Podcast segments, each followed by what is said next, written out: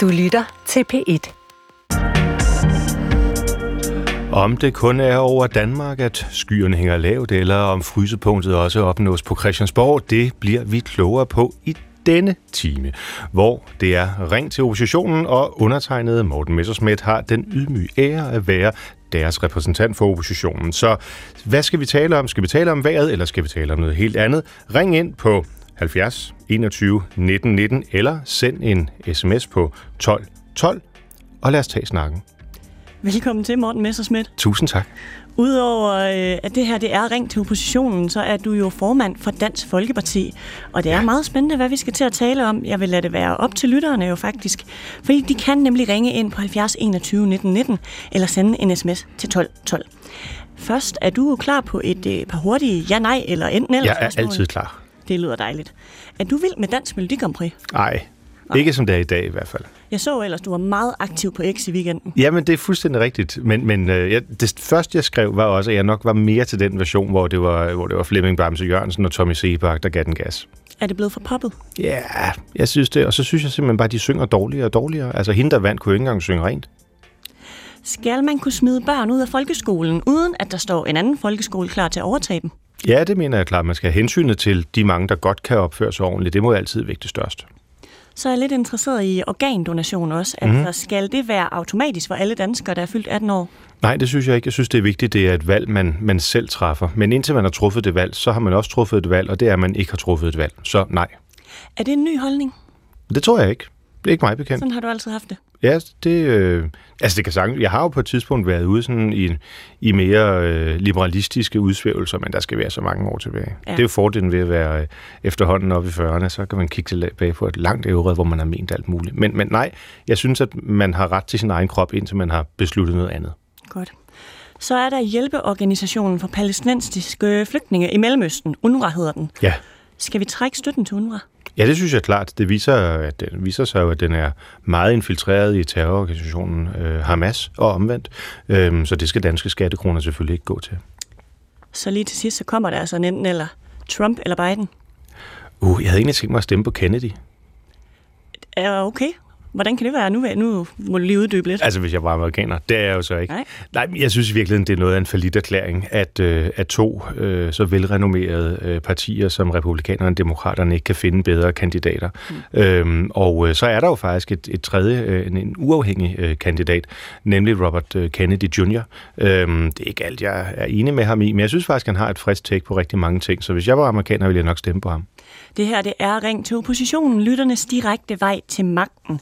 Frem til kl. 13.30, så har jeg altså besøg af Morten Messersmith, som står klar til at besvare dit spørgsmål. Du kan ringe på 70 21 19 19, eller sende en sms til 12 12. Øhm, du skal bare skrive P1, lave et mellemrum, og så din besked. Jeg hedder Camilla Michelle Mikkelsen, og det er mig, der skal sørge for, at Morten Messersmith han rent faktisk svarer på jeres spørgsmål. I hvert fald nogenlunde, ikke Morten? Jeg gør mig altid øh, umage med at svare på spørgsmål, og hvis jeg ikke ved, hvad svaret er, så prøver jeg sådan set også bare at sige det øh, åbent, fordi så vil jeg hellere tjekke det hjemme, og så vende tilbage. Det er alt, man kan gøre. Velkommen til Ring til oppositionen.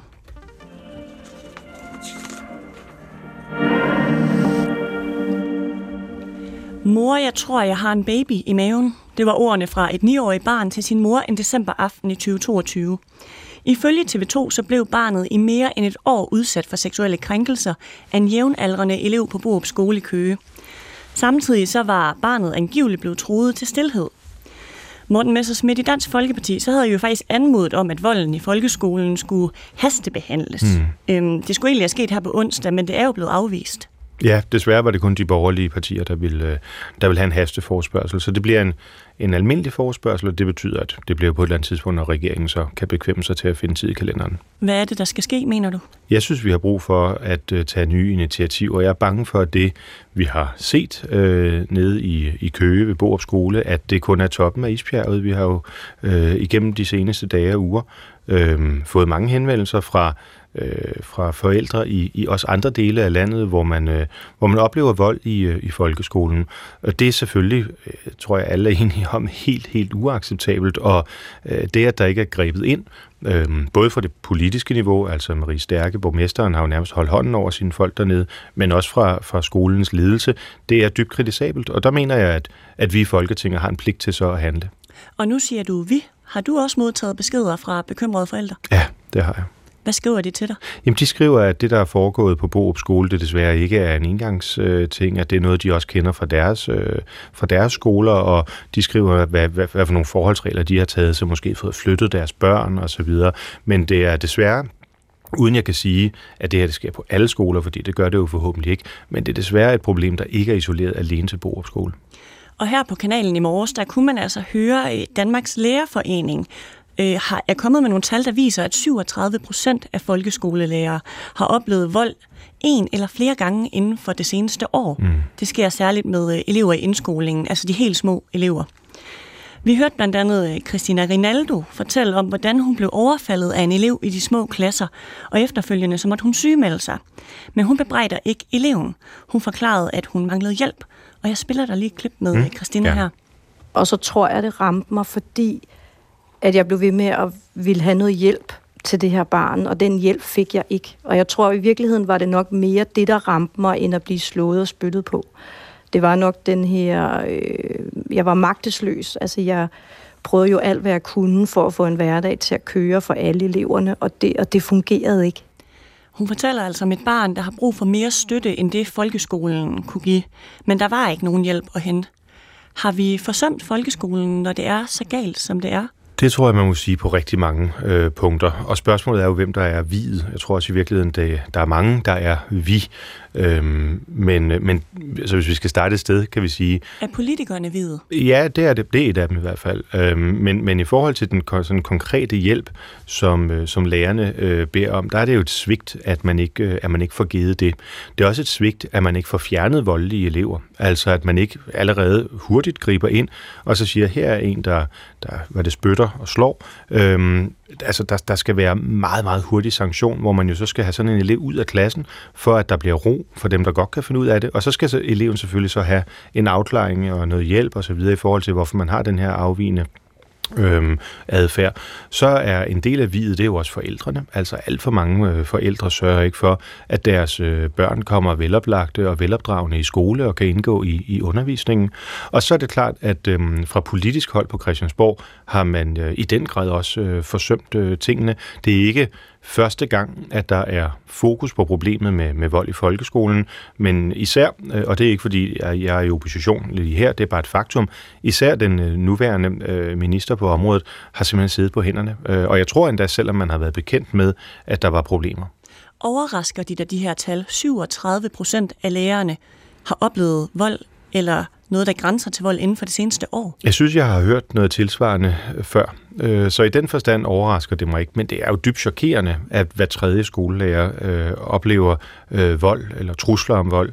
Øh, men, men det er desværre ikke nye tal. Øh, og derfor er det måske i virkeligheden allermest chokerende, at, øh, at vi i, i Blå Blok øh, på Christiansborg, i oppositionen, eller en del af oppositionen, øh, ikke kan få øh, de andre partier med på at tage en hasteforspørgsel om det her på, øh, på onsdag. I 2012 så indførte man jo inklusionsloven i folkeskolen, som betød, at flere elever med særlige behov skulle inkluderes i den normale eller almene folkeskole, samtidig med, at deres og de øvrige elevers faglige resultater blev forbedret, og deres trivsel blev fastholdt. Lærerne, Christina Rinaldo her, hun siger, at hun fortæller, at hun har haft udadreagerende og voldelige børn længe. Mm. Øhm, hun har blandt andet skulle bruge sine frokostpauser med eleverne ude i skolegården, fordi at hun simpelthen måtte afvære øh, slagsmål. Så hun har haft nogle enormt lange dage. Men Dansk Folkeparti var jo med til at stemme for inklusionsloven. Ja. Er den fejlslagen? Fuldstændig. Øh, det tror jeg, vi har været ude for længe siden og at sige, at hvis det stod til os, jamen, så skulle man lave det grundlæggende om. Altså det her med at, øh, at insistere på, at børn med diagnoser eller børn, der har en voldelig adfærd osv., de skal sidde i, øh, i et klasselokale sammen med det kæmpestore flertal af børn, som jo kommer glade og veloplagte, velforberedte og, og, og synes, det er en fed ting at nu gå i skole. Mm. Øhm, det, det, det, var, det var fuldstændig øh, forfejlet, og det burde man have rettet op på for længe siden. Øhm, så man siger, at dem, der ikke passer ind i folkeskolen, om det så er mange eller få, så ødelægger de det i hvert fald for de mange. Øhm, jamen, de skal selvfølgelig ikke være der, og vi skal finde, ja, nogle andre tilbud, som gør, at de også kan få en, en, et godt uddannelsesforløb, men det påviler altså først og fremmest forældrene at sørge for, at deres børn de kan indgå i et fællesskab. Folkeskolen, det er et tilbud, ja, men det er jo ikke noget, man kan komme og gøre krav på. Skal der flere ressourcer til folkeskolen, så inklusionen bliver mere vellykket? Jeg tror egentlig, det handler om at tage, tage noget af det ressourcekrævende ud af folkeskolen. Så i den forstand vil der jo relativt set blive flere ressourcer til dem, der godt kan finde ud af at opføre sig ordentligt. Hvad så med dem, der bliver taget ud? Hvad skal der ske med dem? Jamen, der må man jo sætte dem på nogle specialskoler eller nogle pædagogiske forløb, eller måske bare sige til forældrene, ved I hvad, kære venner, det her det er simpelthen jer, der har forsømt opgaven. I har ikke været i stand til at opdrage jeres børn på en ordentlig måde, lære dem et dans, så de kan indtage undervisning i børnehaveklassen, eller hvad det nu måtte være, problemet er. Det må I simpelthen investere i. Altså det der med, at man får børn, og så bare siger, opdragelsen og ansvaret, det må overgå til samfundet, og så de kan de øh, velfungerende børn i øvrigt betale for det med en dårlig skolegang. Det skal være slut. Morten Messersmith, der er øh, flere lyttere, kan jeg se, der har ringet ind, og jeg kunne godt tænke mig at starte hos en, der hedder Jesper. Han kommer fra Roager. Velkommen mm. til uh, Ring til oppositionen, Jesper. Goddag. Goddag. Jeg var der bor jeg, men ja. Goddag, Morten. Goddag, Jesper. Jamen, det er, det er egentlig bare indspark i det, du øh, så fint nævner her. Det er jo, hvor er forældrene i alt det her? For der er ingen, der nævner nogen forældre. Hvis jeg havde et barn, der havde været udsat for noget så groft, og så nedværdigt som et, øh, et voldtægt, eller en eller anden art af nogen, altså vold i det hele taget, mm. og så, og så sidder som forældre og forventer, at der går et helt år inden der er en reaktion, og der skal virkelig et tv-program på, før der er en eller anden, der kommer og gør et eller andet. Ja. Jeg synes jeg simpelthen, hvor er forældrene hen i alt det her? Ja. Hvis, jeg havde, hvis jeg havde et barn derhjemme, der vil være udsat for sådan noget voldsomt noget, så vil da stå næste dag og stampe nogen over tæerne, der indtil en, der er nogen, der rører det et eller andet. Ja. Altså, og du, jeg kan give dig fuldstændig ret i, at der må være nogle forældre, der må, altså, der må skulle have et ansvar. Og jeg kan ikke forstå, at det ikke kan være en generel opfattelse af, at folk skal have. Øh, så jeg kan kun give dig ret. Øh, det er, ja, det er de ord, du sådan set så fint til for sagt selv, så det er så fint, ja. Og Jamen. Jesper, øh, altså Morten Messersmith og Dansk Folkeparti, de har jo faktisk foreslået på baggrund af Brorup-sagen blandt andet, at det skal være lettere at smide børn ud af folkeskolen, også selvom der ikke står en anden folkeskole til at, at tage imod dem. Synes du, det er en god idé? Yeah. Ja, men nu er det jo en folkeskole, og så er det jo igen det der med, at det, at øh, det på den ene side er det en institution, vi gerne vil have, skal fortsætte, som skal opdrage og gøre til gode borgere, lydige borgere, øh, folk, der betaler skat, så vi har råd til at, at, at være her alle sammen. Eller skal vi også acceptere, at der er, der er nogen, der er bare nødt til at blive taget ud i en, for en periode og på en time-out, og så må man så finde ud af, hvad man så gør med dem. Det ved jeg ikke. Men ja, så nej, det kan jeg ikke svare at ja nej på, fordi det er alt for firkantet. Der er godt mange nuancer i det der. Så, men jeg vil forestille mig, at det kunne, man, må, man, må kunne, man må kunne sætte nogle forældre til ansvar. Det er sådan set det eneste, der er ved det her. Så øh, det, børnene kigger jo et eller andet sted hjemmefra, og det er fordi de voksne, de omgås. Så er den ikke længere. Jeg tror, det handler bare om, at når vi så smider nogen ud af folkeskolen, hvad er det så, der sker i stedet for? Det er klart, hvis man bare siger, nu hører vi ikke mere til dig, og nu er du væk, og så er problemet løst, jamen så, så, så, så har man jo ikke gjort det fornødne. Men at sige, at en eller anden lømmel, som øh, er voldelig, eller øh, truende, eller hvad det måtte være, måske vil have gavn af lige at have et time-out, hvor man så sammen med forældrene, øh, vennerne, familie, hvad ved jeg, den omgangskreds, der nu er, finder ud af, hvor stammer den her adfærd fra, og hvordan får vi så forklaret og lært øh, vores... Øh, vores øh, ven eller veninde her, at øh, sådan opfører man sig ikke, og så kan man indsluse igen i, øh, i folkeskolen. Altså tanken om, at de bare skal blive siddende i folkeskolen, og så skal man have en en tissemarker, øh, eller man skal have nogle diplomatiske redskaber, eller hvad det hedder, øh, ja. mens de går i forskole, det tror jeg simpelthen ikke på. Man er nødt til at være konsekvent over for dem. Ja, det, det, det er nok det, vi skal hen på. Det er jo konsekvensen af, at der må nødt til at være en konsekvens af det. Det kan ikke bare være omkostningsfrit, og, og ikke levere bare en lille smule hjemmefra selv. Præcis. Øh, ja. Godt. Tusind tak, fordi du ringede ind. Det er meget tak. Vi kender jo ikke sagens detaljer her øh, i Køge, men generelt så ved man, at børn, der begår overgreb, ofte øh, har nogle rigtig tunge øh, ting med i bagagen selv. Betyder det noget for jer i Dansk Folkeparti, når I foreslår, at de kan eller skal kunne smides ud? Ja, fordi man skal selvfølgelig gøre noget for at hjælpe folk, der er kommet ud på, et, øh, på, en, på en løbebane, hvor man øh, har vold inde som sin, som sin adfærd. Men det er bare vigtigt at få sendt et signal til alle dem, der sidder pænt på deres stol med spidset blyant, eller hvad det er, man gør i dag, øh, tændt iPad, eller hvordan det er, og er klar til at modtage undervisning, og sige, I skal vide, at den der adfærd, den vil vi ikke tolerere, og I skal selvfølgelig have ro omkring, at I kommer i skole. Hvordan vi så hjælper uromagerne, det er en anden diskussion, for de skal selvfølgelig have hjælp, men at det må være en naturlig pligt for staten og for samfundet at sikre ro og ordnede forhold for de mange, der godt kan finde ud af det. Det kan jeg slet ikke forstå, man kan diskutere. Nej, så er der jo nemlig også den her ting, du siger jo selvfølgelig, den ene del af forældreansvar. Så er der mm. jo måske øh, nok flere derude, der har nogle forældre, der altså ikke kan tage et ansvar, eller måske har udsat sine børn for nogle ting, som de så giver videre i skolen. Absolut. Altså det, øh, der, den sociale arv er jo, er jo til stede, men det kan jo aldrig... Det, at man ikke selv kan gøre for, at man har en dårlig adfærd, kan jo ikke retfærdiggøre, at man så ødelægger det for dem, der har en ordentlig adfærd. Altså så må man sige, okay, du er kommet ind på en dårlig løbebane, det er der desværre mange unge mennesker, der gør det vil vi gerne afhjælpe med. Det, det, det kan være alle mulige pædagogiske redskaber, eller eller, eller sociale tiltag, eller ja, nogle gange så er det måske også øh, både pisk og gullerod, men, men, men det må bare være vigtigt, at man får fjernet dem, der skaber uroen og utrygheden i folkeskolen, sådan at lærerne kan gå trygt på arbejde, kan gå glad på arbejde, og at øh, eleverne kan gøre det samme i deres skoletid.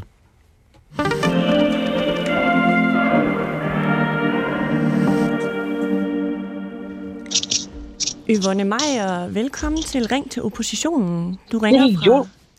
du ringer fra Jægerspris, kan jeg se. Er det rigtigt? Ja, det gør jeg. Nå, hvor dejligt. Hvad vil du gerne spørge Morten Messersmith om? Det er nok et spørgsmål i en helt anden retning. Ja, kom ind Vi er mere mere utrygge nu i omkring NATO, om at musketere iden og med at hjælpe hinanden. Hvis en mand med en observans, som øh, øh, Trump bliver præsident, bliver han jo faktisk også chief in command, så noget det stok hedder, for hele den amerikanske øh, våben. Hvor fører det også hen, hvis han sætter sig i det hele og siger, at vores soldater skal ikke ud? Det er mit spørgsmål. Jamen, det synes jeg er et super godt spørgsmål, og, og vi kan jo lidt af svaret, øh, fordi han var jo chief in command i, øh, tilbage før, øh, før øh, Joe Biden. Øh, og det, som hans øh, NATO-politik jo dengang førte til, jamen det var faktisk en del af de øh, europæiske øh, NATO-lande, at de rankede ryggen og begynder at gøre det, som, som de har lovet. Øhm, og jeg, altså, Trump forekommer relativt uforudsigelig, men jeg tror, at i den verden, vi går ind i, der tror jeg, at Trump er meget opmærksom på, at øhm, han har også brug for øh, vestlige alliancer. Øhm, og derfor tror jeg egentlig ikke, at han har en interesse i at få øh, NATO til at, at knække over, eller, eller, eller noget af den stil. Tværtimod tror jeg, at hans ambition er at sige, at man skal leve op til det, som man har lovet. Øhm, og du kan se, at i Danmark bruger vi jo nu langt flere penge på øh, militæret. Det er noget, man gør i langt hovedparten af de europæiske NATO-lande, som i mange år ikke har levet op til 2%-kravet. Øhm, så jeg vil sige, hvis jeg ser ind i i øh, krystalkuglen, der jo godt kan være øh, mere og mere kortsigtet, så vil øh, USA også under Trump have et behov for, øh, for NATO. De vil have et øh, behov for britterne, for kanadierne, øh, for, for os øh, andre europæere, øh, og har derfor ikke nogen grund til at tale sig væk fra NATO. Men de har, synes jeg, en berettiget forventning om, at vi andre medlemslande også leverer det, vi har lovet. Så jeg tror ikke, du skal være så, øh, så bekymret for, øh, for lige den del, fordi det går faktisk i den rigtige retning med at få brugt mere til forsvar.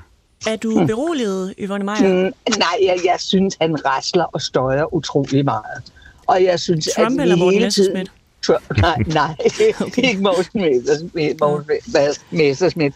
Nej, øh, jeg tænker bare på, jeg synes, at det gør så meget mere utryg. Og utryghed, det er jo absolut ikke det, vi har brug for lige pt, hvis vi også skal være fælles om et eller andet. For man har egentlig en gang imellem lyst til at putte ude i en plastikpose og sige, så er det værste nok overstået. Jeg forstår sagtens, hvad du mener, men øhm, du skal måske også øhm, overveje lidt, om de europæiske medier præsenterer den amerikanske valgkamp på en, på en rigtig måde. For eksempel, når vi i øjeblikket ser, at øh, Iran øh, virkelig øh, begynder at, at spille med musklerne igen. Øh, det er dem, der finansierer Hamas, det er dem, der finansierer øh, Hezbollah, det er dem, der finansierer Houthi, som, øh, som her til, til morgen øh, ramte en, en, et britisk fartøj øh, igen. Øh, når, når, når Iran på den måde har fået muskler, øh, så er det jo fordi Joe Biden har fjernet de restriktioner på, på, på Irans økonomi. Der er en direkte sammenhæng, vil jeg påstå, mellem Joe Bidens udenrigspolitik og den uro, vi ser i verden nu.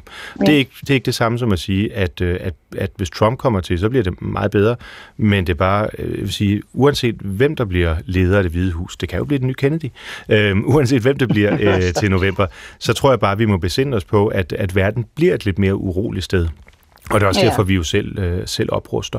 Og så har vi et, øh, et, øh, altså en god placering i NATO. Vi er et meget respekteret land i øh, NATO i forhold til vores øh, samarbejdspartnere generelt. Så øh, jeg tror, i en mere urolig verden, så har du alligevel valgt et, eller har du et godt sted, du bor, og det er ikke bare Jes Pris, jeg tænker på, men, men Danmark. Øh, vi, vi gør det i europæiske sammenhæng, globale sammenhæng øh, godt. Men du har ingen, vi er ingen tvivl om, at det er pressen, som også delvis en gang maler fanden på væggen. Nu bliver man præsenteret for, for en præsident som en, en, en, en præsidentkandidat, som lige pludselig også skal være sælger af sko. Jeg mener, jeg vil ikke købe en brugt cykel hos ham, Mm. men øh, det er nogle fine sko, han præsenterer. Det er der noget bagl. Ja, det Undskyld, man jeg siger sige. det. Det må man sige. Ja, det er rigtigt, hvad du siger, Yvonne. Han har lige lanceret øh, nogle sko.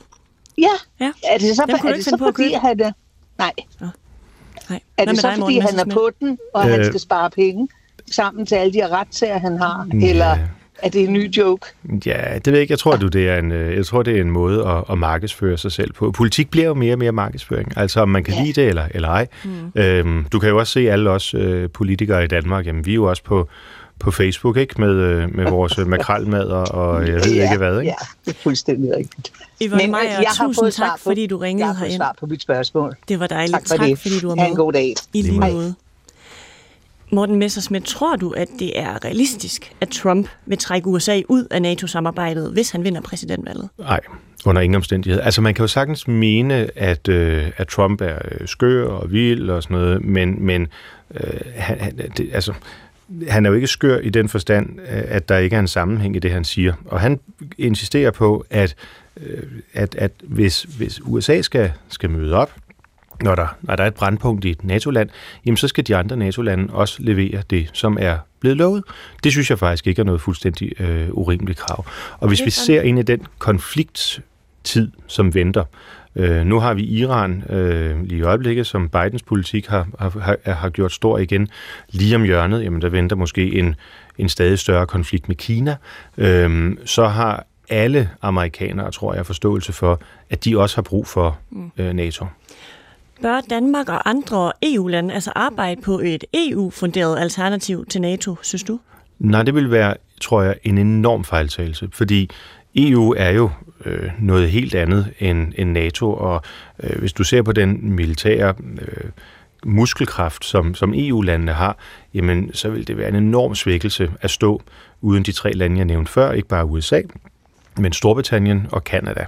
Øhm, sådan set også Tyrkiet, som jo heller ikke heldigvis er medlemmer af EU. Men Morten Messerschmidt, hvad gør vi så, hvis virkeligheden er, at vi måske ikke kan regne med, at USA de kommer rammende, hver gang der er problemer? Jamen, Fordi Trump vi- har jo sagt, vi overholder vores forpligtelser. Altså, hvis man har lavet en, en aftale, øhm, så synes jeg ikke, det er for meget, at, at, øh, at alle parter siger, at den skal man leve op til. Altså, det er sådan set en grundlæggende tanke, også i, i europæisk øh, politik og jura, pacta sunt servanda. Altså, man overholder sine aftaler. Og der er alt for mange, øh, især europæiske lande i NATO, som ikke bruger 2% af sit øh, BNP, men ligesom har reddet videre på en, på, en, på, en, på en fribillet. Og det duer ikke i en tid, hvor det jo ikke kun er Rusland, der, øh, der, der øh, rasler med sablen, men hvor det også er i Mellemøsten, øh, og hvor det er Kina osv. Der synes jeg altså, det er et fuldstændig legitimt krav at sige, I skal, I skal leve op til det, vi har aftalt. og Morten Messerschmidt, jeg har jo lovet lytterne, at de kan ringe ind på 70 21 19 Helt 19, bestemt. eller de kan sende en sms til 1212. De skal bare skrive på et mellemrum, og så deres besked. Ja. Og det har øh, Claus gjort. Han skriver, øh, Hej Morten, let's face it, Ukraine vinder ikke krigen, øh, men man skal fortsat støtte dem militært på én betingelse, at man, forsøger, at man forsøger at finde en fredsaftale. Med venlig hilsen Claus. Ja. Har han ret? Målet er jo en er- fred, øh, og, øh, og målet er, at, øh, at Rusland og alle andre lande i verden i øvrigt skal respektere grænserne for, øh, for, for Ukraine. Øh, hvis det skal være anderledes, jamen, så øh, må det initiativ i min optik komme fra den ukrainske regering. Øh, indtil da, der synes jeg, vi skal stå last og bræst. Øh, der, hvor jeg er bekymret øh, i forhold til de mange penge, vi sender til Ukraine, det er, hvor den folkelige opbakning til indsatsen, den bevæger sig hen, hvis der er mange andre områder i Danmark, der ikke kan få penge. Altså jeg får i hvert fald mange henvendelser, især fra ældre borgere, som siger, hvordan kan vi sende den ene milliard efter den anden afsted til krig i Ukraine, men der bliver skåret ned på rengøringen, der bliver skåret ned på dagplejen, der bliver skåret ned på øh, øh, hjælpen Men i er eget det hjem osv. nødvendigt lige nu, Ja. mener du? Det mener jeg er helt afgørende, det. hvis man skal hvis man skal kunne forklare og forsvare at sende så mange penge afsted til noget, hvor man alligevel øh, skal se det sådan lidt i større perspektiv for at forstå, hvor, hvor, hvor, hvor Danmark er i det, så er man godt nok også nødt til at sikre, at øh, den helt fornødende, for eksempel ældrepleje i Danmark, den fungerer. Og der bliver der skåret ned. Og så laver man et eller andet stort øh, propagandashow i Fredericia, hvor man skal prøve at vise, at man, øh, at man nu tager ældrepolitikken alvorligt, men i virkelighedens verden gør man det jo ikke. Og der er man bare nødt til at forstå, at hvis vi skal investere så meget i vores ydre frihed, så er vi også nødt til at investere i vores indre tryghed. Og der synes jeg, at ældreplejen er et eksempel på, at der har regeringen fuldstændig øh, misforstået opgaven. Din øh, kollega fra Dansk Folkeparti, Anders Vistesen, han er udenrigsordfører og europaparlamentariker. Han har flere omgange været ude at sige, at han mener altså, at støtten til Ukraine har en udløbsdato, og at den dato altså rykker tættere på. Han har blandt andet sagt til Berlinske, det er klart, at støtten ikke forsvinder fra den ene dag til den anden, men hvis de ikke kan vise en sejr i løbet af de næste 10-11 måneder, så vil den militære støtte dros ned til et minimum. Er du enig i det? Altså, skal støtten til Ukraine ophøre på et tidspunkt? Altså, jeg tror, det Anders er ude i, er mere sådan en beskrivelse af, hvad sker der, hvis Trump bliver præsident, øhm, og hvis amerikanerne vælger at trække deres militære engagement ud af, af Ukraine, så er det klart, at så er vi i Europa jo nødt til at tage bestik af det. Men både han og jeg har den klare opfattelse, at hvis der skal ske en, en anden øh, en, en anden kurs i forhold til Ukraine, så skal det være noget, der kommer, øh, hvis den, den, den ukrainske regering ligesom indser, at nu kan vi ikke for eksempel længere forsvare at føre krig for at få Krim tilbage, eller hvad det nu måtte være. Så hvis vi skal snakke om en udløbsdato, så er det altså, når Zelensky siger, nu er det nu? Eller hvem der nu er regeringsleder i Ukraine er. Alright.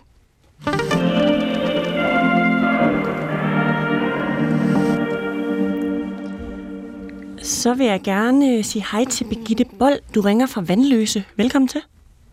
Tak. Hvad vil du gerne spørge Morten Messersmith om? Mm, jeg havde faktisk en ting, som mere var en kom- kommentar end et spørgsmål fra begyndelsen af, og det var det her omkring øh, organdonation. Ja. Og der kan jeg fortælle, altså, jeg er 67, og jeg er sgu ikke nørd på det der med IT og sådan noget. Men for to år siden, så besluttede jeg mig til, at jeg ville gerne i organer.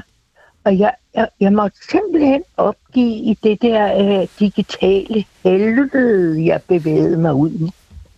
Så, ja, så... så derfor, jamen det endte jeg ikke øh, doneret noget som helst, fordi jeg ikke kunne finde ud af at, at gøre det. Okay. Og, og øh, sådan set synes jeg, det er et glimrende forslag med, at øh, man er blandt andet, at nu er det ikke bare dem, der gerne vil melde til, men også dem, der gerne vil have far, øh, som skal have det ondt og sidde og svede over computeren. Ja, så Birgitte, du kunne godt tænke dig faktisk at være automatisk tilmeldt som organdonor, som regeringen foreslår. Jeg synes, det er glimrende forslag, de er kommet med.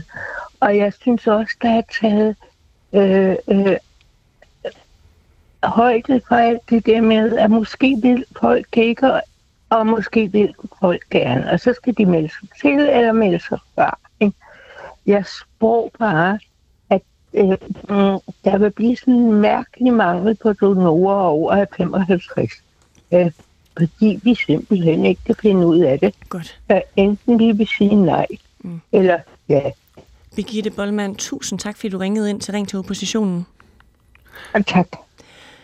Ja, lad mig bare lige opsummere, inden øh, jeg lige sender den videre til dig, Morten Messersmith. Fordi regeringen de vil altså vende dansk organdonation på hovedet på den måde, at organdonation skal være automatisk, så alle danskere skal registreres som donorer, når de fylder 18 år.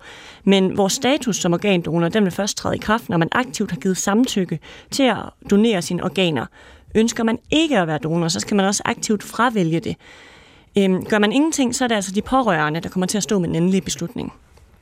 Ja, altså, det er, jo et, det er jo et meget følsomt spørgsmål, og personligt synes jeg, at der, hvor reglerne er i dag, det er det rigtige udgangspunkt, at man selv skal tage stilling til, hvad der skal ske, og hvis der ikke skal ske, øh, hvis man ikke tager stilling, jamen, så sker der ingenting. Det, det, det er der, jeg personligt er.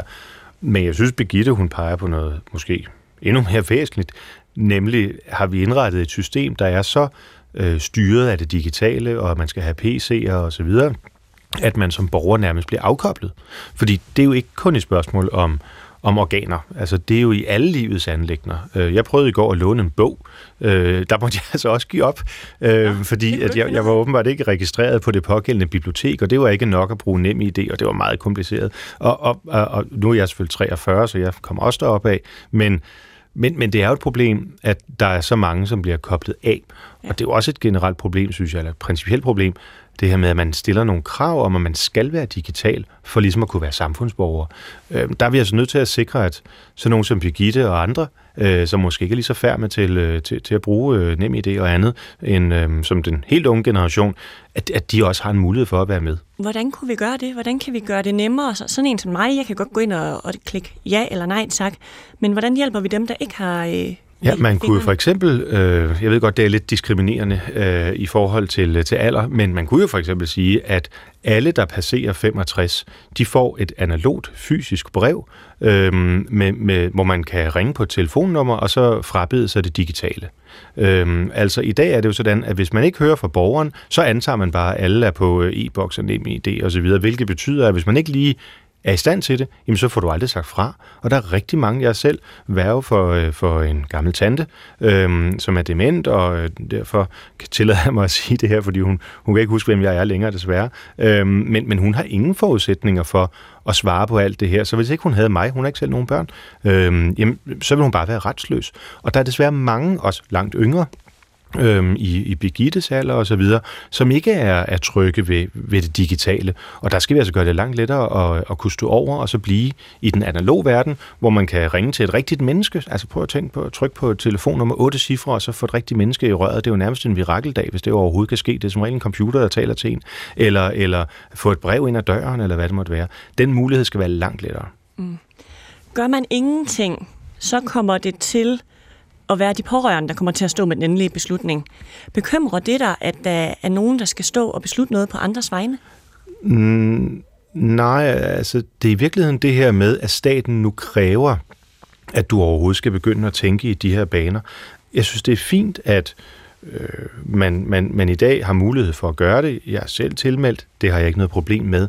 Men at staten kommer og siger, nu skal du øh, øh, tage stilling, om du vil det eller ej til det her, det bryder jeg mig ikke om. Det betragter jeg som sådan et, et åndeligt overgreb, eller hvad man skal sige. Øh, jeg synes, folk skal have lov til at leve et liv, uden at tage stilling til den her slags øh, svære spørgsmål, og så lad dem som, øh, som, som har nemt ved det, øh, lad dem få nemt ved så også at, at tilmelde sig. Mm torsdag der kunne man læse i Kristelig Dagblad, at det her nye forslag, altså om, om automatisk organdonation, det også fik kritik fra blandt andet tre hospitalspræster. Øhm, der er lidt forskellige bekymringer, men noget af det, det handler om, at de siger, det kan blive set som det forkerte valg, hvis man ikke vil være donor, og det bliver automatisk. Forstår du den bekymring? Det forstår jeg sagtens. Og der er jo øh, masser af mennesker, som, øh, som lever et godt liv, øh, uden at tænke over alle politiske spørgsmål. Men det synes jeg egentlig, folk har, har ret til. Øh, uanset hvad der motiverer, øh, om man vil det ene eller vil det andet, øh, så synes jeg ikke, der skal være noget pres, når det handler om noget så eksistentielt og, og etisk, øh, som, øh, som, som hvad skal der ske med vores øh, organer, hvis man bliver øh, hjerte- eller hjernedød.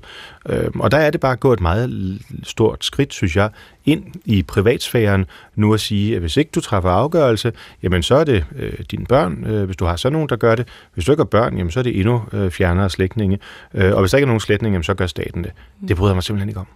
Og ved udgangen af sidste år, ikke 2023, der stod der altså 442 personer på venteliste til et nyt organ. Der er folk, der har brug for vores organer derude. Hvordan skal vi øh, tale mere om organdonation, hvis det her ikke er den rigtige løsning med automatisk? Hvordan skal vi så få flere organer? Men den debat kunne man jo have rejst fra regeringens side, i stedet for at, øh, at komme med det her forslag, som jo meget forudsigeligt har udløst en skyttegravskrig, øh, fordi man, man allerede på forhånd siger, jamen nu tager man skridtet fuldt ud og gør øh, menneskekroppen til statens ejendom. Altså, man kunne jo have, have åbnet debatten og sagt, okay, vi vil gerne have konkrete løsninger fra præster, fra læger, fra borgere, alt, alt, hele samfundet på, hvordan sikrer vi øh, organer til dem, der har behov for det.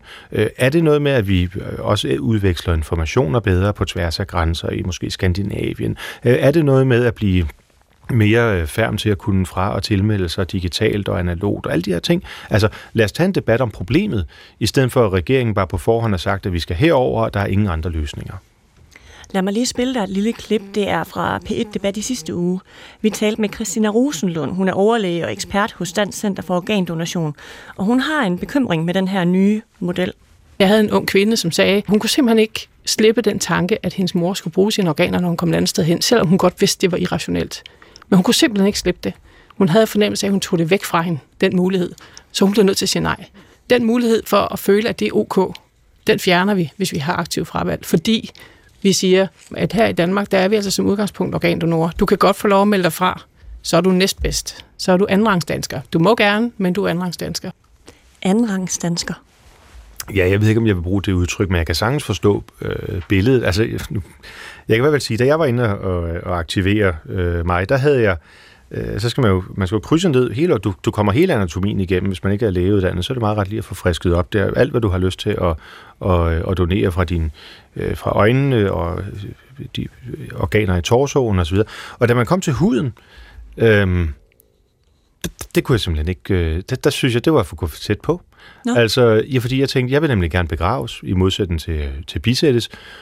Og hvis man tager min hud af, altså hvordan kommer jeg så til at ligge og se ud nede i den kiste der? Jeg ved godt, der ikke er frygtelig mange andre end orm, der kommer til at stifte bekendtskab med mig, men sådan et fuldstændig skrællet menneske, det synes jeg simpelthen var for, for vidtgående. Øhm, så det, der krydsede jeg så nej. Det kan godt være, det var irrationelt, men, men, men, men hvis nu man gerne vil have lov til at være fri for den slags overvejelser, hvis nu man bare siger, det kan jeg ikke overskue, eller jeg bliver et ulykkeligt menneske af at skulle gå med de tanker, og jeg vil hele tiden overveje, var det nu rigtigt eller forkert, jeg sagde et kryds der og der.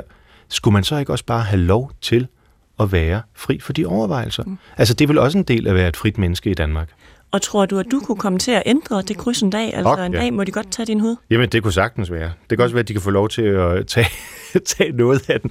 Til den tid er den forhåbentlig så fuldstændig øh, rynket og, og godt brugt af, af god tobak og øh, dejlig rødvin, at, øh, at jeg har brugt, hvad der kan bruges i den. Men det kan sagtens være, at jeg øh, på et eller andet tidspunkt ændrer holdning. Det gør man jo tit igennem livet. Men, men min pointe er bare, at man skal også have lov til at være i et rum, hvor man ikke behøver at tage stilling. Godt. Du kan ringe ind til programmet på 70 21 19 19, eller du kan sende en sms til 12 12. Du skal bare skrive på et, lave et mellemrum, og så sende din besked. Og en, der har ringet ind til programmet, det er Mikkel Frank. Og Mikkel Frank, velkommen til uh, Ring til Oppositionen. Ja, tak skal du have. Der står herinde på min skærm, at du ringer fra Frankrig. Er det rigtigt? Det, ja, det er rigtigt. Det lyder da dejligt. Hvad laver du der? Uh, jeg er pensioneret og bor cirka 100 km syd for Paris. Okay. Og lige nu, så, så, ja, så ringer jeg til jer. Hvad vil du gerne spørge Morten Messersmith om? Jeg vil gerne høre, hvad Mortens holdning er til Israels krig i Gaza og en våbenhvile. Jamen. Og så har jeg et tillægsspørgsmål. Skal, skal vi tage tillægget nu, eller skal jeg svare? Lad os bare starte med det første, det, Du må gerne svare, så tager ja. vi tillægget bagefter. Jamen, jeg er øh, selvfølgelig øh, helt for, at Israel kan få lov til at bekæmpe øh, Hamas, og er jo et... Øh, jeg er lidt interesseret i, hvorfor du bruger ordet våbenhvile, fordi jeg troede, det var fred, man var interesseret i. Hvorfor er du kun interesseret i at lægge våbne for en stund, hvor efter krigen så skal fortsætte? Ja, altså jeg spørger om våbenhvile, fordi det er jo et spørgsmål, som er øh, som alle stiller nu af mm. hensyn til øh, befolkningen. Og jeg tror nemlig, grund til alle, eller mange stiller det, det er et meget godt billede på, hvordan den her krig kører i medierne. Fordi når Hamas ikke beder om fred, men om våbenhvile, så er det jo fordi øh, Hamas i forhold til sin sådan teologiske tilgang til tingene og den hudna, der ligger tilbage fra øh, profetens tid, aldrig nogensinde vil have fred med Israel. Altså deres mål er jo, at Israel ikke må eksistere på landkortet. Og det er derfor, at øh, venstrefløjen og andre i medierne osv. har overtaget deres retorik og taler om våbenhvile. Jeg mener, hvis jeg var Øh, hvis jeg skulle, øh, altså mit formål med det her, det er at få fred øh, i Mellemøsten, ikke bare våbenhvile. Ja, men, men, men, men, men problemet er jo, at, at øh, krigshandlingerne går jo ikke ud over Hamas. Det gør de jo kun i begrænset grad.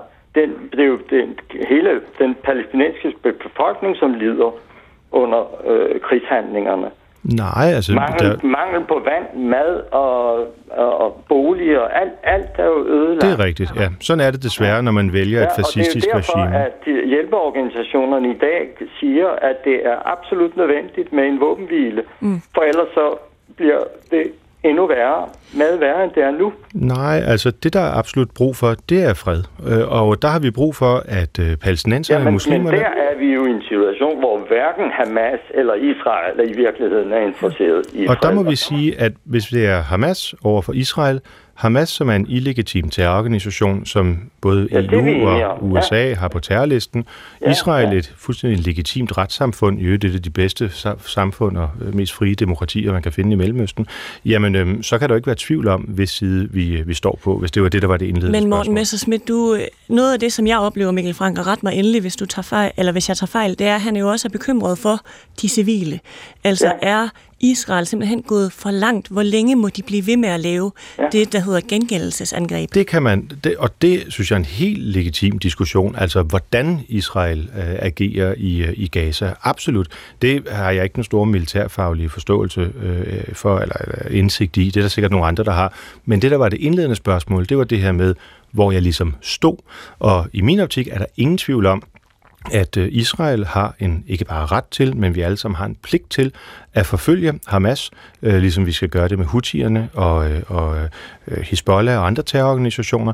Og, og, og det, det der jo er, altså det, problemet i den her konflikt er, at det trækker så mange tråde tilbage i tiden, øh, hvor, øh, hvor øh, øh, hvor det er rigtigt, at civilbefolkningen jo er, er, er udsat, som i, som i alle andre krigshandlinger. Det er de jo også i den vestlige del af Rusland i øjeblikket. Det er der ikke så mange, der kærer sig om.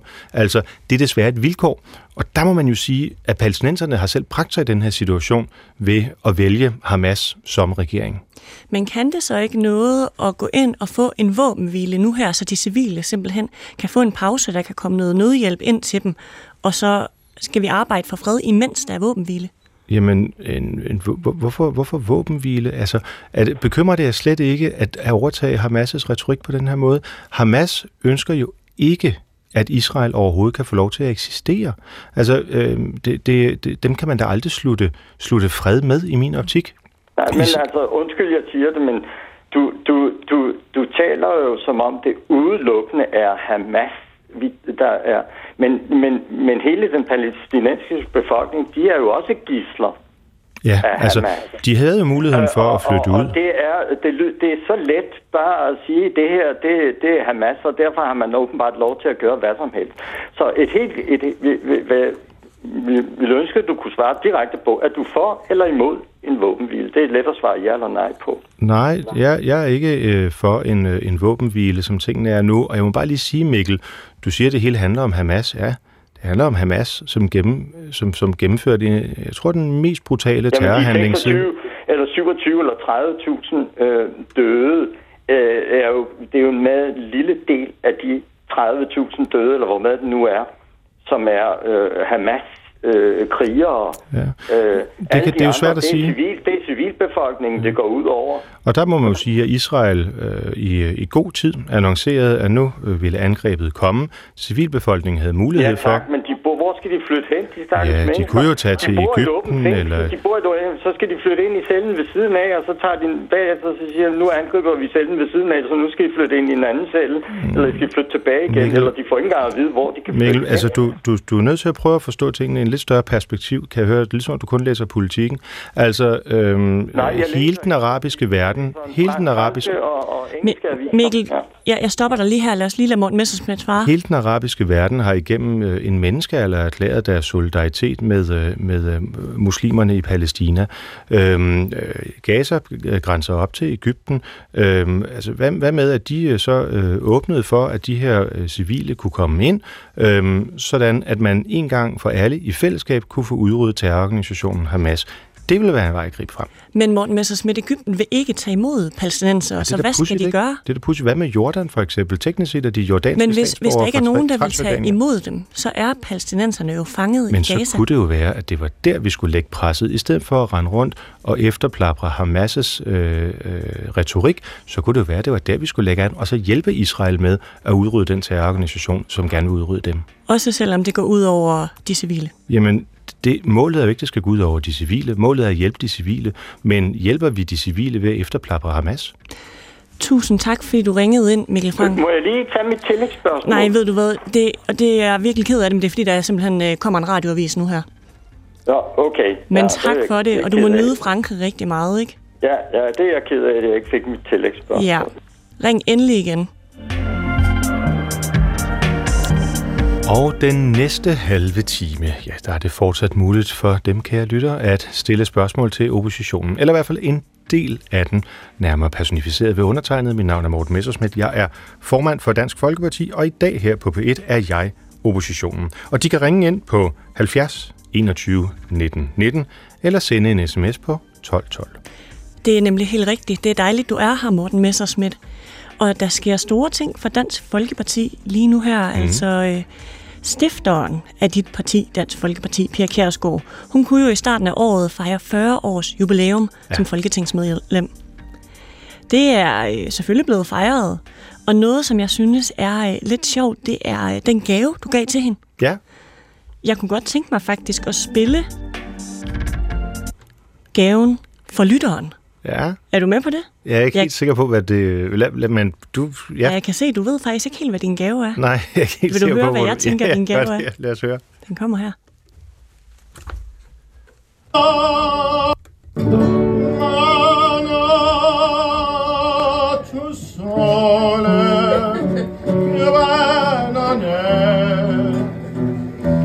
sole a te Morten Messersmith, ja. Hvad er det, du synger her? jo, det, øh, jamen, det er jo øh, De Capuas øh, O Sole Mio, den kendte napolitanske sang. Øh, jeg ja, det, var, det var på ingen måde hensigten, at det skulle ud på øh, de sociale medier. Øh, den dag Pia havde sit jubilæum, havde vi en lille middag i gruppen, øh, og der var en, en fantastisk italiensk sanger, der sang napolitanske sange, og så efterfølgende spurgte Pia, om ikke jeg ville synge Sole Mio, og det sagde jeg meget håndfast nej til. Øh, men, øh, men det er med Pia som om, at øh, det, hun, hun forstår ikke rigtigt nej, øh, og derfor endte jeg alligevel med at synge. Og så var der sådan nogen, der ja, optog det, og øh, jo, så kom det alligevel på de sociale medier. Det gjorde det. Jeg vil sige, jeg er meget glad for det. Jeg tænker også, der er nogen derude, der har fået øh, et smil på læben i hvert fald. Ja. I anledningen af jubilæumet her, så har du og resten af hovedbestyrelsen i Dansk Folkeparti oprettet øh, Pia Kjærsgaard Prisen. Lige, og det var faktisk det, der var gaven. Det var derfor, jeg blev lidt flakkende i blikket. Ja. Okay. Ja. Altså, hvordan kan man gøre sig fortjent til den her pris?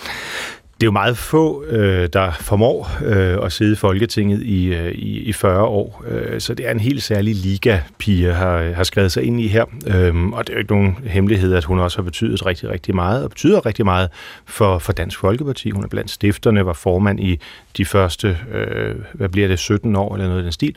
Øhm, og derfor synes jeg, at, og vi i hovedbestyrelsen, at det var naturligt, øhm, Nå, altså vi regner ikke med, at der var nødvendigvis bliver et 50 års jubilæum, så derfor så var det nu, man skulle benytte lejligheden, at, øh, at indstifte den her pris. Og det er en pris, hvor modtageren vil få 10.000 kroner øh, som påskyndelse for, mm. øh, at man ligesom har gjort hvad, Morten Messersmith? At man har givet stemme til dem, der ikke har en stemme. Fordi Ja. vi talte meget om det inden, selvfølgelig, hvor Pia ikke var til stede, med hvordan skulle man egentlig sætte en overskrift på det, hun har, har gjort. Altså, og jeg synes faktisk, det rammer det ret godt. Øhm, tilbage i øh, 90'erne, hvor øh, man ikke må tale om problemer med, med, øh, med udlændinge fra Mellemøsten, jamen der var det hende, der gav stemme til dem, som, som godt kunne se problemerne. Hun har, da hun var i en lang periode, blandt andet som formand for Folketinget, øh, udgav hun bogen hvert år til jul, øh, Jul på Borgen, hvor pengene gik til de hjemløse. Igen en gruppe, der ikke har stemme. Øh, Pias hjerte er kendt for at banke for, for dyrene. Igen en gruppe, der ikke har stemme. Så, så det at at øh, som en person eller organisation at bære den fakkel videre, øhm, og ja, øh, give røst til dem, der ikke selv står inde på slotspladsen og råber op. Øhm, det synes jeg i virkeligheden er, er et meget, meget smukt formål. Det her det er Ring til oppositionen, lytternes direkte vej til magten. Og hvis du sidder derude og vil byde ind med, øh, hvorfor du kan gøre dig fortjent til Pia Kjærsgaard prisen, så ring eller skriv endelig ind. Det kan du gøre på 70 21 19 19, eller du kan sende en sms til 12 12. Du kan også ringe ind, hvis du har et spørgsmål til Morten Messerschmidt. Han står her nemlig frem til kl. 13.30, og jeg står her for at sørge for, at han svarer lige præcis på det spørgsmål, I stiller. Jeg hedder Camilla Michelle Mikkelsen. Velkommen til Ring til Oppositionen.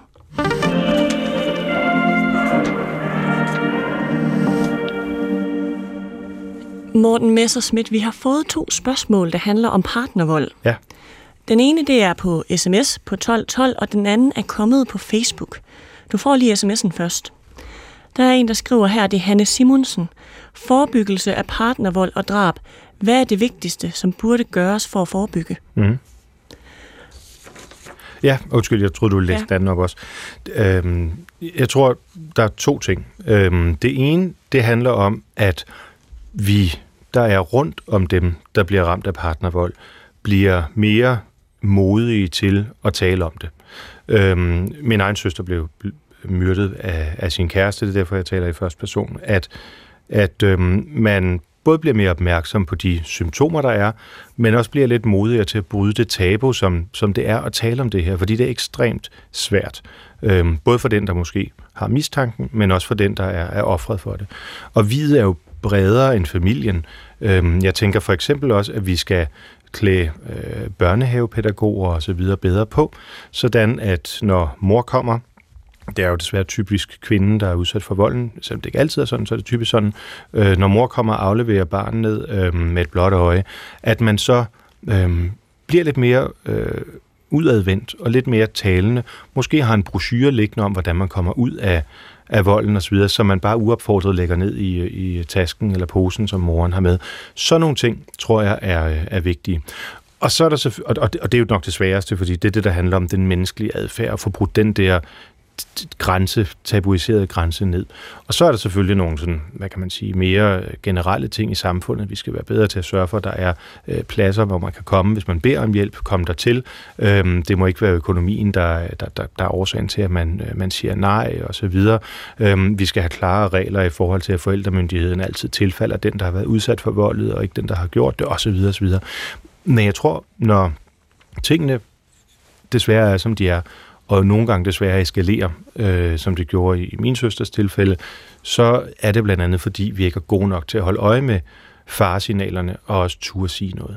Hvad har du lært af din egen oplevelse med din søster? Blandt andet det her.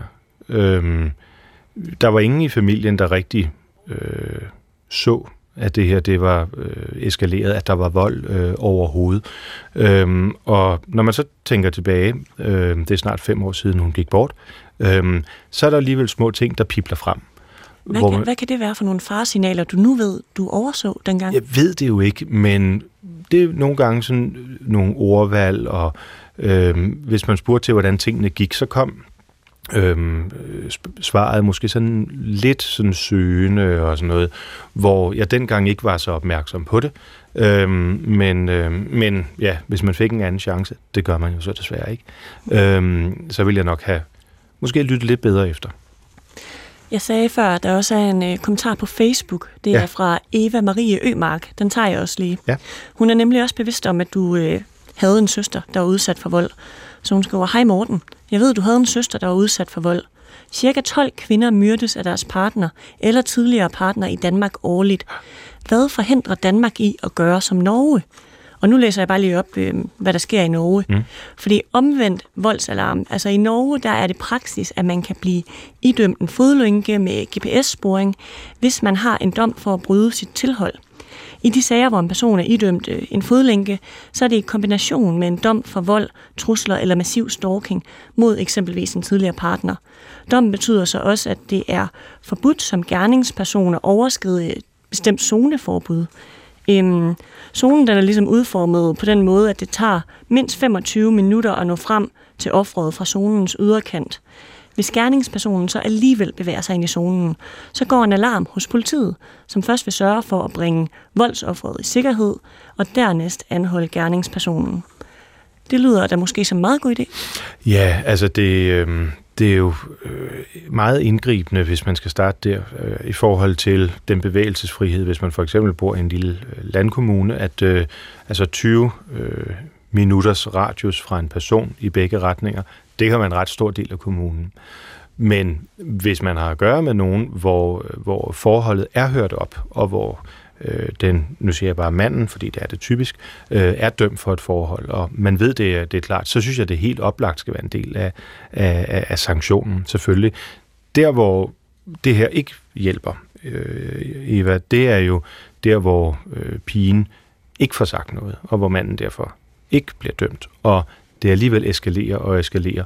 Og mange af de tilfælde, der er af partnervold, jamen, der står samfundet nærmest sådan i chok bagefter, fordi man ikke vidste noget. Det, og, og derfor tror jeg, det kan sagtens være, at vi skal kigge til Norge, og det kan sagtens være, at det er, er, er en del af løsningen, men det er i hvert fald ikke hele løsningen.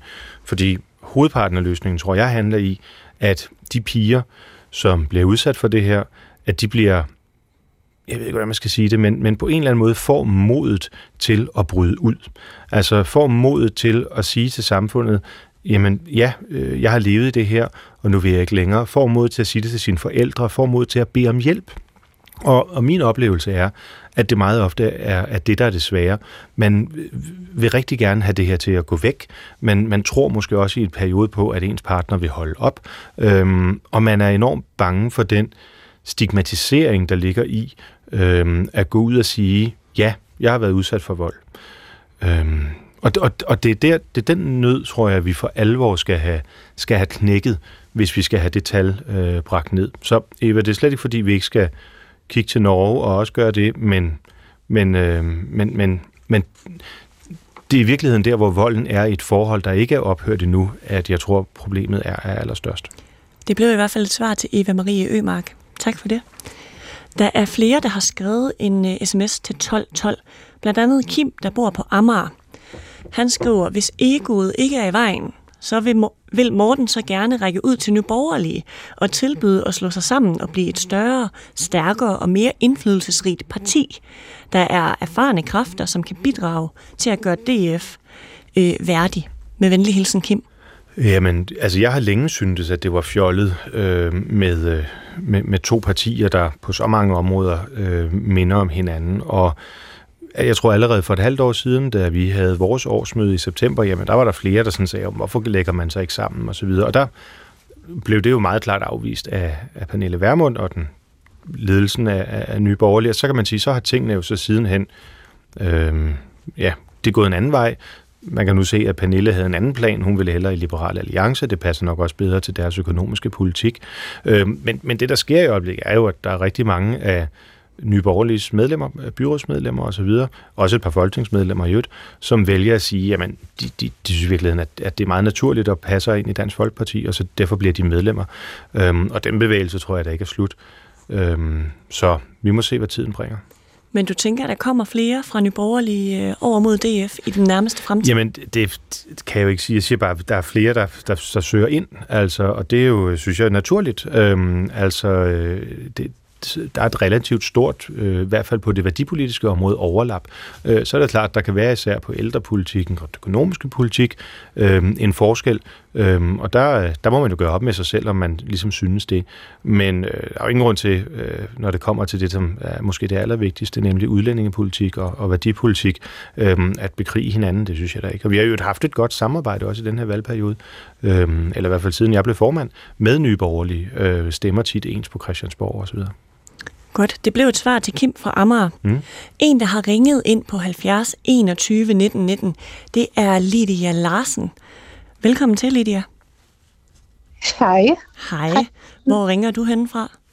Jeg, jeg ringer fra Odense. Du ringer fra Odense? Ja. Hvad vil du gerne spørge Morten Messersmith om? Jeg vil spørge Morten. Jeg har boet her i Danmark efter 35 år. Jeg har altid arbejdet, jeg har altid klaret mig selv.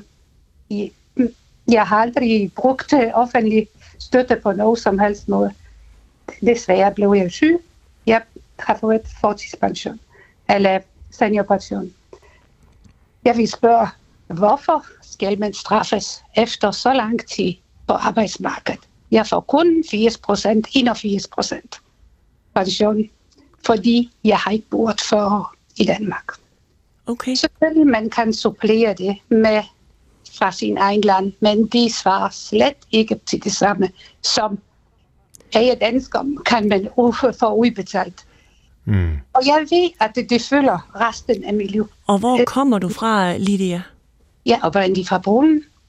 Fra Polen. Okay, jamen Men- lad os spørge Morten Ja, men, men oprindelseslandet er faktisk ikke så vigtigt lige her, øh, fordi det handler om, at øh, den danske folkepension, det er en, en, en brøkpension, hvor du Ja. fuldstændig rigtigt, Lydia, øh, man skal optjene over, over 40 år.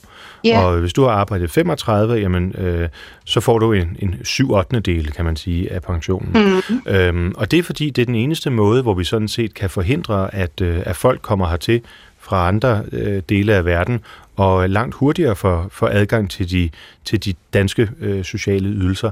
For du har jo ret i, at, at hvis man ser folkepension, men jo også kontanthjælp og SU og så videre, i forhold til for eksempel Polen, men også andre lande, især i Østeuropa, jamen så er vores ordning jo meget, meget bedre.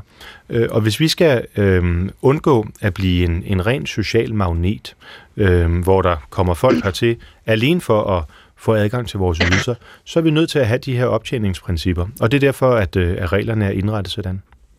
Hvad tænker Jeg du om kan- det, Lydia? Ja, jeg kan godt forstå, men jeg har ikke noget netværk efterhånden i min egen land. Og jeg forstår ikke rigtig, at øh, efter så mange år på arbejdsmarkedet, kan man øh, ikke få måske mere end, end det, fordi, fordi jeg, jeg kan fuldt forstå, vi skal ikke udnytte og benytte muligheder. Mm. Men, Men- men, alligevel, jeg føler mig straffet. Ja, Det sådan, sådan skal du ikke se på det. Du skal mere se på det på den måde, at alle de udlændinge, der kommer hertil, som øh, ikke arbejder, og som ikke har den gode Ja. moral, øh, som, som du har vist øh, for det danske samfund, jamen øh, det er desværre dem, der er årsagen til, at reglerne er, som de er. Hvis vi kunne holde dem ude, øh, så var der ingen grund til at lave de her stramme regler. Så det er ikke mig, du skal brokke dig til, selvom du må gerne. Du må gerne. Det er kun dejligt, du ringer ind. Øh, men derimod alle de udlændinge, som ikke kan finde ud af det, og som vi derfor er nødt til at indrette reglerne efter. Ja, jeg kan, godt, jeg, jeg, jeg kan godt fuldt forstå. Men jeg spørger, kunne det ikke være en ordning, fordi man har arbejdet, så kunne man tage det i forhold, i forbehold. Nå ja, fordi du har været på arbejde, så, så afregner man all- alligevel anderledes. Okay, jamen det er jo egentlig... Kan man, Man kan lave et lille altid- forbehold for en som Ja. Lydia? Jeg tror, ja. Øh, ja, altså jeg tror, det er svært. Øhm, og, Jamen øh, det, og især med, øh, du ved, nu vil øh, regeringen jo også udvide EU yderligere øh, med alle mulige lande, hvor de økonomiske mm. forhold er, er endnu ringere. Øh, og jeg tror, der kommer et enormt pres på de danske sociale ydelser, hvis vi ikke holder fast. Så mm. jeg, jeg forstår godt, hvad du siger, Lydia, og er også rigtig glad for, at du ringer ind, fordi det er virkelig godt at, mm. at høre fra sådan nogen som dig, folk, der kommer udefra og bare har gjort det, man skal, og betalt sin skat og taget sit arbejde Ja. og så videre. Så du er, du, du er en mønsterbryder, du er et, et rollemodel, det er rigtig godt. Men i forhold til øh, de problemer, vi får, hvis vi lemper de her regler, der må jeg bare sige, at det bliver meget, meget svært. Tusind tak, fordi du ringede herind, Lydia Larsen. Ja, men øh, velbekomme, og du må have god dag. Hej. Tak, og i lige måde. Ja, vi ved altså ikke, øh, mig bekendt i hvert fald, om regeringen egentlig er med på det her. Er det ikke øh, bare Morten Lykkegaard fra Venstre? Øhm, det kan godt være. Altså, Lykkegaard var jo ude at sige, at hele baduljen, Tyrkiet og Moldova, og hvad ved jeg, de skulle med. Jeg ved ikke, om det er regeringspolitik. Jamen ved du hvad, det kan da være, at øh, vi kan finde ud af det. Ja, det vil jeg meget gerne.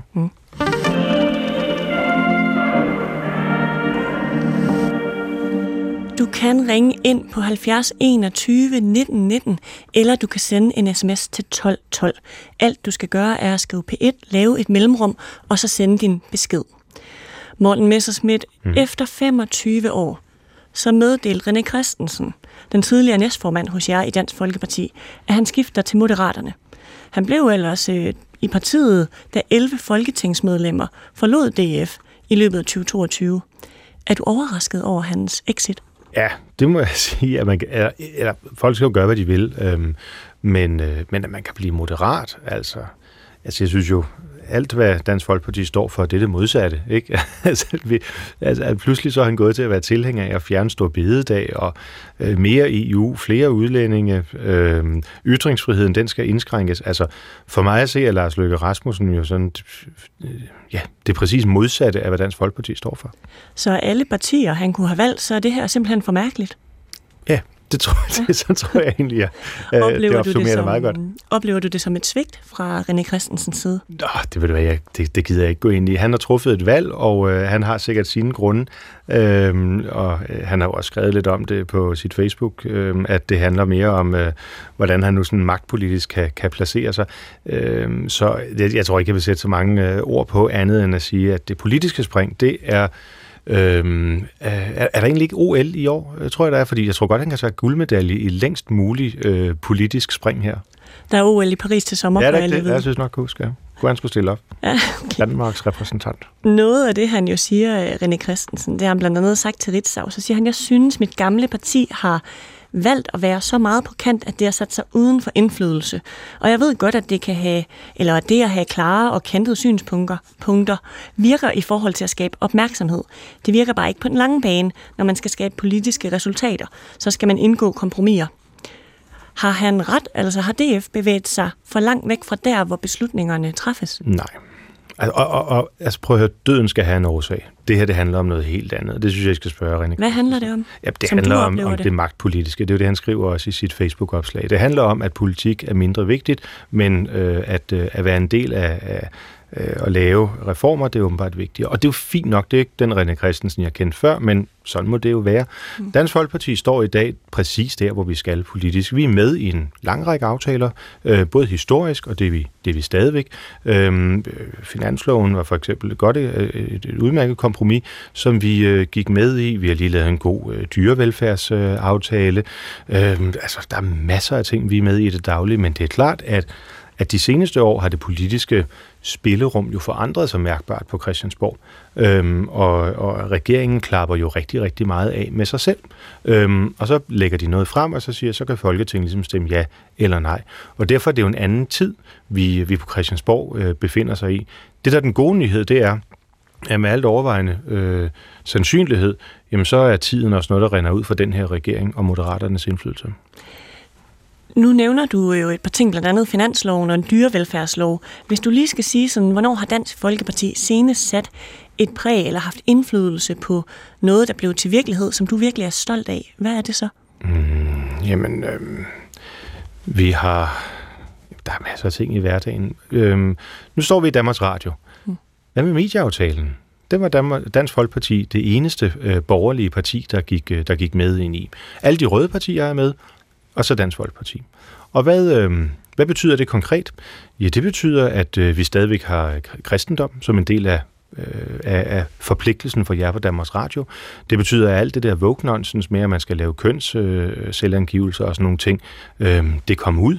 Det betyder, at vi nu har fået øh, adgang til Danmarks Radios arkiver, Altså, det er klart, det, det, er jo, det, det er jo ikke sådan noget, hvor man kan sige, nu flytter man rundt på milliarder og millioner, men det er jo et, indtryk, et, et, et, et udtryk for, at bider man sig fast, får man indflydelsen, jamen så kan det påvirke rigtig mange menneskers hverdag. Øhm, det, kunne, det, det kunne være et eksempel. Det kunne også være i forhold til børneområdet. Altså, der, vi, vi er jo med i aftaler hele tiden. Mm. Øhm, og, og, og andre gange, så vælger vi at, vi at stå. Og hvis du for eksempel uden for skatteaftalen, øhm, det er jo ikke fordi, vi ikke vil lempe skatten, det er bare fordi, vi vil gerne bruge flere penge på de ældre. Skal man så gå ind og sige, okay, vi stemmer for at bruge pengene på en måde, vi egentlig ikke bryder os om? Nej, der vil vi da hellere stå frit, og her om når vi ikke om så lang tid fremlægger vores økonomiske plan, så kan folk se, hvordan vi disponerer. Vi kan lige love øh, endnu en lytter, Morten mm. Messersmith, der har ringet ind på 70 21 19 19. Hun kommer fra København og hedder Tina Andersen. Ja. Velkommen ja, til. Dag Morten, du er jurist, og derfor vil jeg høre dig om alle de grimme sager, vi har øh, i forhold til forsikringskunder, der bliver snydt af deres forsikringsselskaber, og som må kæmpe enkeltvis, altså kunderne må kæmpe enkeltvis om ikke man kunne lave en ordning, hvor man som forsikringskunde, der kan dokumentere, at ens forsikringsselskab har begået kriminalitet, der kunne henvende sig til Finanstilsynet, og så er Finanstilsynet forpligtet til at kigge på det. Altså, fordi i dag kan man jo ikke henvende sig som enkelt øh, forsikrings- eller som privat forsikringskunde til Finanstilsynet, øh, hvis, øh, og politiet, jeg har selv oplevet at blive snydt af mit forsikringsselskab, forstået på den måde, at de gav en stor entreprise deres egen øh, håndværksaksaders private firma. Han fik en halv million for at lave en opgave, som han ikke lavede, mm. og det ødelagde simpelthen mit hus. Jeg kunne dokumentere det, mm. men politiet havde ikke ressourcer til at tage sig af sagen, øh, og øh, hvad hedder det, og Finanstilsynet ville ikke tage imod som enkelt sag, så det kunne kun blive ja. en civil retssag. Ja. Og, jeg Okay. var udsat, for- altså, og jeg blev udsat for trusler af mit forsikringsselskab. Mm. Altså, de opsøgte mig, at det ville blive for mig selv. Tina, lad os jeg- lige få et svar øh, fra Morten Messersmith Ja, herinde. Ja, og- og jeg synes, du siger rigtig mange øh, øh, god, interessante, gode ting, øh, Tina. Jeg tror, at rigtig mange oplever, at det kan være øh, noget af en sving om, hvis man skal have noget af sit forsikringsselskab. Jeg kan huske min, min gamle professor i erstatningsret, hun sagde altid, at forsikringsselskaber de er meget åbne for indbetalinger, knap så åbne for udbetalinger. Og Nej, øh, men Morten, du de skal selvfølgelig overholde reglerne. Fordi, ja, ja, på, du misforstår, fordi de, øh, de anerkendte skaden, Ja. øh, og øh, øh, så sagde de, at det var deres egen håndværkselskabers firma, der skulle laves øh, øh, øh, skaden, Ja. og øh, han fik en halv million for det. Altså, Ja. jeg har dumt, altså, og, Og hvad er dit kontrakt, konkrete spørgsmål så, Tina? skaden. Og der, og der skal du vide, Finanstilsynet er ikke nødvendigvis det rigtige sted at gå hen med sådan nogle ting. Der findes et særligt ankenævn, ankenævnet for forsikring, øh, som er dem, der tager sig af de her sager, hvis man ikke er enig i, øh, i de afgørelser. Der kan du gå hen, uden at skulle anlægge civil søgsmål osv. Så, videre, og så, videre. så det er i hvert fald en vej at gå. I forhold til det med, med trusler og hvad du ellers beskriver af ja, decideret svindel, øh, synes jeg også, du var inde på, der er det vigtigt at udtage en politianmeldelse, og det kan man jo altid gøre som, øh, som borger. Og det har jeg gjort, det okay. Har jeg gjort, og, de Ja. havde, og politiet sagde, altså da jeg gjorde det, sagde, at, øh, at det lød godt nok alvorligt, det Mm. kunne godt se, at jeg havde dokumentation, men de mente simpelthen, at sagen var så omfattende, det havde de ikke ressourcer til, og desuden, hvis det førte til straf, så ville sagen nok være forældet. Ja, forældelse, det er jo altid svært at komme, øh, komme udenom, men, Ja, men det er klart, men, at... men, men jeg har dokumentation for, at der findes et kriminelt netværk i et af landets største forsikringsselskaber. Altså det, der vil være kriminelt i alle andre sammenhænge, nemlig det- at der er en gruppe håndværkere, der giver hinanden opgaver. Så skal du måske penge. prøve at gå sammen med nogle andre, der har været udsat for det. Hvis det er så stort og Ja, udbredt, så prøv at gå ja, ja. sammen, og så måske sammen henvende jer til politiet. Det synes jeg er et rigtig godt råd, der er videregivet her. Tina Andersen, tusind tak, fordi du ringede ind. Morten Messersmith, jeg har en sidste lille kommentar. Vi kan lige nå den, der er 40 sekunder. Det er en, der simpelthen er nysgerrig på, hvor dit efternavn stammer fra, sådan rent slægts- og historiemæssigt. Altså min mor, hun har dyrket øh, slægtsforskning, og har engang fortalt mig, at jeg er 8. generations indvandrer. Jeg tror nok fra et eller andet sted i Bayern. Så I det er, Bayern. det er Tyskland. Det er Tyskland. Ja. Ved du hvad, Tommy Vestersø Møller Christensen fra Ure ved Brande, så fik du også svar på det. Morten Messersmith, han stammer altså fra øh, Tyskland. Det kommer nok ikke som en stor overraskelse. Tusind tak, fordi I du var parlamentet med. blev jeg jo kaldt for Spitfire, fordi de synes, det var, når jeg sad sammen med britterne, så var det bedre end en Messerschmidt. Spitfire, kunne du godt lide det? Ja, det var meget fint. Ja, det lyder også godt, synes jeg. Tusind tak, fordi du kom, Morten Messersmith. Jeg hedder Camilla Michelle Mikkelsen, og det her var Ring til oppositionen. Gå på opdagelse i alle DR's podcast og radioprogrammer. I appen DR Lyd.